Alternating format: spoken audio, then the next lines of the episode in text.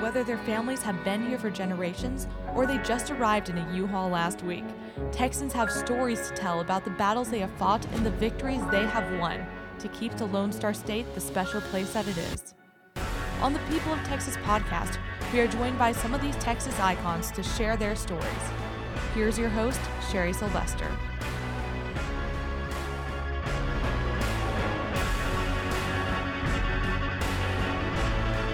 Today, my guest is Ernesto Rodriguez.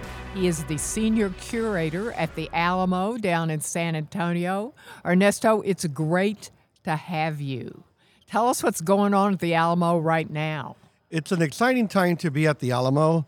Um, there's a lot of great changes happening, new exhibits going up, new buildings going up as well. Um, this past year, we were able to open up two new temporary exhibits. One is known as the 18 pounder Losoya House Project, in which we recreated the 18 pounder. That's the iconic cannon that started the siege and battle of the Alamo. And we also just opened on uh, Christmas, right before Christmas, we opened up the Palisade.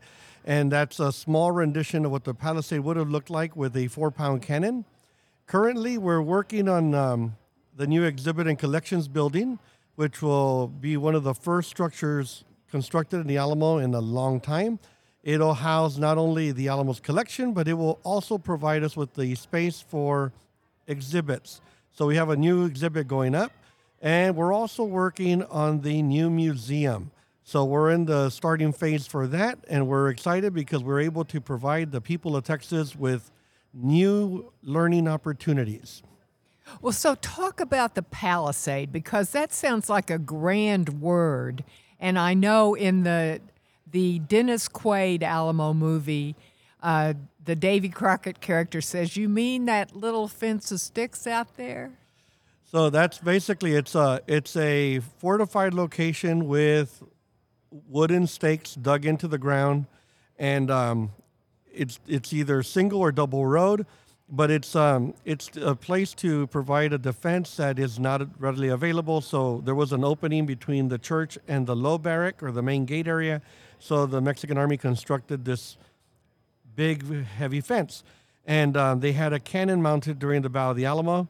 That position is typically associated with David Crockett because of the fact that um, Susanna Dickinson would say that she saw his his body right outside that area after the fall.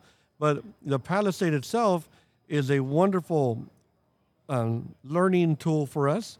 It provides a glimpse of something that has been missing since 1836, which is one of the fortifications at the Alamo. But it also allows people to see a beautiful bronze cannon, which is a gorgeous piece of, um, of basically, a, it's an artistic piece because it was took a labor of artists to be able to create it, but it's also a working reproduction of a true four pound cannon.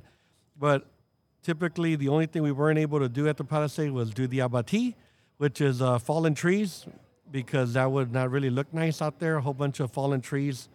But we were able to do enough to show people what the Alamo looked like in that particular section. What do people ask you most when they come to the Alamo? What are they wanting to see? When people come to the Alamo, one of the things that they want to see is where the battle happened. And they ask us all the time, when did you move it downtown?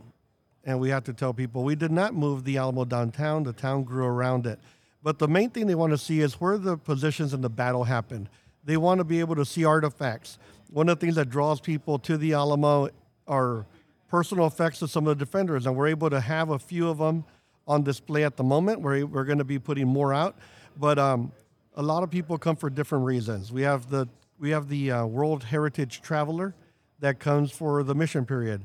We have the majority of our visitors that are the Texan visitor that comes because it is one of those places that you must visit as a Texan. It's where our identity is born. You have the our military uh, visitors that come and um, pay the respects to men that fought in uh, in a war, and uh, they're about to go do the same thing. So it means something different to everyone, but the majority of the visitors come to experience what the Alamo story is, and uh, for many, it's that 13-day battle and siege, or siege and battle, I should say. How many people do you get at the Alamo a year? approximately one and a half million come to visit the Alamo. What do you think the attraction is? I know that we've been working on it for, you've been working on it for over 20 years, right? Yes, I have. What, And- go ahead. um, for for many people, the attraction is that connection to our identity, who we are as Texans, and uh, we teach it in fourth and seventh grade, and it's one of those places that people of Texas want to come see it because they want to experience that site for themselves.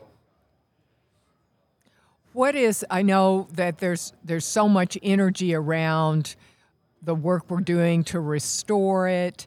Uh, what is your biggest challenge? The biggest challenge that we're having right now is being able to take all the information that we're learning and uh, turn it into something that is going to be easily understandable and um, digestible to the visitor. And so, one of the things that we're hoping to do is that we're going to get the story of the, the Battle of the Alamo, the history of the site, and we're going to be able to put as much as we can into the museum. But what does not fit, we're going to provide a digital resource for it. So that's the exciting part because at the moment, the walls aren't our limitations because we can go digital. Are you a native San Antonio, Ernesto? Yes, ma'am. I was born and raised in San Antonio. Did you? So, do you remember the first time you went to the Alamo? Did you grow up around it? I grew up going downtown a lot, and I remember the first time I went to the Alamo. Um, we went as uh, we wanted to take a ride on the bus, and it was summertime, and my mom said, "I'll take you all on the bus." So she took my sister and one of my cousins and I to the Alamo to visit, and I remember going and seeing the the Shrine of Texas Liberty for the first time, and falling in love with the site. And um, one of the things that I thought to myself is one day I would love to work there. And that dream has come true. And um, it's, been, uh, it's been a labor of love because every day I get to learn not only about the history of the site, but I also get to teach people about the history of the site and why it's important that they remember the Alamo. It's well. Talk about the. Uh, you were talking about the artifacts, and I know that Phil Collins has given hundreds of artifacts to the Alamo.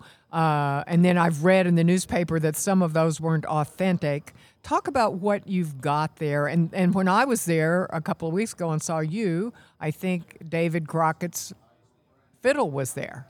We had a loan. We had a loan at that time from the Witte Museum, and it's a fiddle that is uh, passed down through the Crockett family, and um, that's what we had on display. And uh, but the Collins collection is one of those incredible collections of Texana that um, provides us with the opportunity to be able to fill the gaps in the Alamo story. He has a vast collection of documents that come with it, and those documents are so great because we have uh, the battle orders that Santa Anna had issued on March 5th prior to the final assault. We have a letter that is um, written by Travis to Governor Henry Smith introducing Erastus Smith. And, um, and it's uh, one of those things that it ties the, the story not only to the site, but it makes it a human story. You get to learn more, and we were um, we were honored to be able to get Phil Collins uh, to give us that wonderful donation that um, will provide the people of Texas with years and years of research capabilities and um, just the ability to see something that was from that period. What's you th- What do you think is the coolest thing you have? the coolest there's two really cool things at the uh, that we have at the alamo and i and it's artifact number one and two and that's uh, the church and the long barrack those are the two coolest artifacts because we don't tend to think of the buildings as an artifact but those two structures have been silent witnesses to the growth of the texan identity. And so every day when i go to work i walk right past the front of the shrine and um, it's humbling because I am in a position where I am one of the people that is taking care of such an important asset that belongs to the people of Texas. And uh, my job is one of those that if I do it correctly, generations to come will be able to enjoy it as much as I do. It definitely is that draw. I am a native Oklahoman, and I grew up with the family visit to the Alamo, and always uh, my grandparents talking about what a great uh, a great site it was. And when I moved to San Antonio about 25 years ago, I worked at the Express News, so I was very close. And I would come over, walk over every day to get coffee and just touch the, the side of the building. I was I felt so blessed to have it so close um, and to be in the in the footprint down there. It's uh, it's it's really a draw. What do you think it is about the story? Because once you study the history, it's it's frustrating to read the history. You know, the the uh, the men were there. Uh, why were they there? They they needed help. Why didn't Houston act faster? I mean, what do you think draws people um, to uh, to the story of the battle? The, it draw, the thing that draws people to that story, it, it's a story that most of us can relate to. It's that underdog idea where men are standing against overwhelming odds for what they believe in. It's a story of the birth of the Republic of Texas. It's a story of the basically just the expansion of the United States and their ideas. You know, it is that story that is a personal story for everyone because no matter what part of the world you're from, you can relate to having to make that stand for what you believe in. And so the Alamo story is one of those that keeps evolving. And um, I've seen people from all over the world coming and they immediately say, well, there was something that happened in my country that is similar to this. And so I wanted to come see where it really happened. And you're looking at them like, well, it also really happened where you were at, but this is the connection. You know, there's connections that we make. And it's a people. That's one of the biggest connections because you see the Alamo story, and they were farmers, ranchers, lawyers, doctors. They came from all walks of life. It's a, it was a true melting pot of society. And that's what draws people because these, these men that were just like anyone else made the ultimate sacrifice for what they believed in, which was an independent Texas and you look at that and it's like it it gives you a sense of being and it also makes you want to strive for that idea. Talk about what happened after the battle. So after the battle um, the mexican army um, comes in they identify some of the leaders and then they remove all of the defenders and their bodies are burned. Um, and they remain there. The Mexican army reigns there, and uh, the officer in charge um, is, or the one that's left in charge, is, I should say, is left with all of the sick and wounded. One of the things the Mexican army didn't bring with them was a medical detachment. So he's relying on help from the town and also constantly writing letters. But when the Mexican army leaves after the Battle of San Jacinto and the defeat of the Mexican army, they start basically a, a project of demolition. And they destroy a lot of the fortifications. They destroy the artillery pieces that are there that they cannot move. And they do that so that no one else will use it. And the story of the Alamo, you would think would end there, but the U.S. Army then comes in and they fix up the church and the long barrack and they use that as a quartermaster depot. And then it becomes a, a mercantile establishment. And then it becomes uh, a sacred memorial to the heroes that immolated themselves upon that hallowed ground with the 1905 law. And so the thing that the Alamo has is that it has evolved and it's constant adaptive reuse that allows for the site to continue on and uh, survive through hardships. Is there, are we worried about losing the building? I mean, it's been out in the elements now for a long time the the church. The building is um, is in constant care with. Uh, we have a full time conservator on staff, and they've been working diligently, she and and uh, contractors, to make sure that we're able to preserve the Alamo or the church and the long barrack for future generations. And it's one of those jobs that is never ending because the building isn't getting any younger, and so. Um, Pam Rosser, our conservator, is constantly working to try to make sure that that build those two structures survive. And so she's um, we're lucky that she's able to continue working and is able to find the proper people to help her in her task. And um, if all goes well, it will survive another three to four hundred years without without us having to worry. So, two two final questions here. One, if people want to know more about the Alamo, I know they can go to your website, but what book would you tell them to read? If, um, if they want to just get the quick rundown of the Alamo, um, I would recommend uh, Sacrifice at the Alamo by Richard Bruce Winders. He, um, he was a, our former curator and historian on site, and he, did a, he, he wrote this wonderful book. If you're looking for some a book that brought many people into the Alamo story, it would be A Time to Stand by Walter Lord. Uh, he was a newspaper man that uh, also wrote A Night to Remember about the Titanic, but it's a great introduction. Um, if you're more into the Texas Revolution as a whole, uh, one of the books that I would recommend is The Texian Iliad by Stephen Hardin. And he also just finished, he just uh, published, uh, I believe it was last year, the year before, Lust for Glory. And so those are a few books that are really great. Now, if you just want a big reference book that can give you pers- uh, basically a lot of primary sources. Uh, the Alamo Reader by Todd Hansen. So, and then what's at uh, thealamo.org in terms of information about when you should visit, about how people can visit there?